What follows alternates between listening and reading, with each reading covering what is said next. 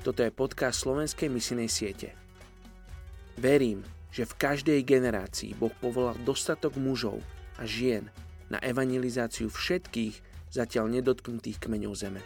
Nie je to Boh, ktorý nevolá, ale človek, ktorý neodpovedá. Izobel Kuhn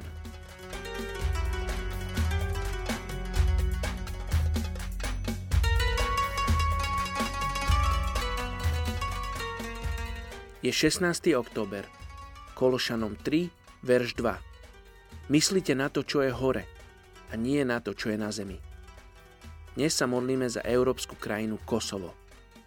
Evangelická církva je veľmi malá, ale rastie. Z približne 80 veriacich po vypuknutí vojny v roku 1998 je ich v súčasnosti viac ako 2000. Väčšinou sú to mladí muži. Dievčatá musia tajiť svoju vieru. Církev v Kosove narastla aj vďaka zahraničnej pomoci a v súčasnosti je asi 35 evangelikálnych cirkví. Vytvorenie Evangelickej aliancie, Evangelické hnutie Kosovo a uznanie evangelikov ako jedného z piatich kosovských vierovýznaní sú odpovedou na modlitbu.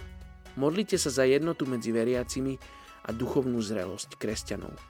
Poďme sa spolu modliť za európsku krajinu Kosovo. Oče, vystierame svoje ruky tejto krajine, ktorú, ktoré obyvateľov Ty miluješ. Oče, chceme sa modliť za vládu, chceme sa modliť za pastorov zborov, za biskupov, za lídrov. Oče, modlíme sa, aby si Ty konal v tejto krajine, aby Tvoje kráľovstvo bolo oslavené. Oče, aby z Kosova vyšli ľudia do celého sveta a niesli evanelium. Oče, modlíme sa aj za tých, ktorí sú v Kosove a ktorí ťa ešte nepoznajú.